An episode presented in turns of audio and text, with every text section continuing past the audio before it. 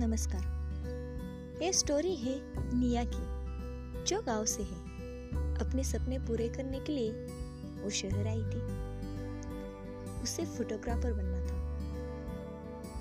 उसके लिए अपने घर से लड़के, सबकी दुश्मनी सह के वो शहर आई थी, अकेली। क्या वो अपना सपना पूरा कर पाएगी? क्या उसे अपनी मंजिल मिल जाएगी? सुनने के लिए आप मेरे चैनल रहिए। मेरी स्टोरी मेरे एपिसोड आप सुनते रहिए। और देखते हैं क्या का सपना पूरा होता है।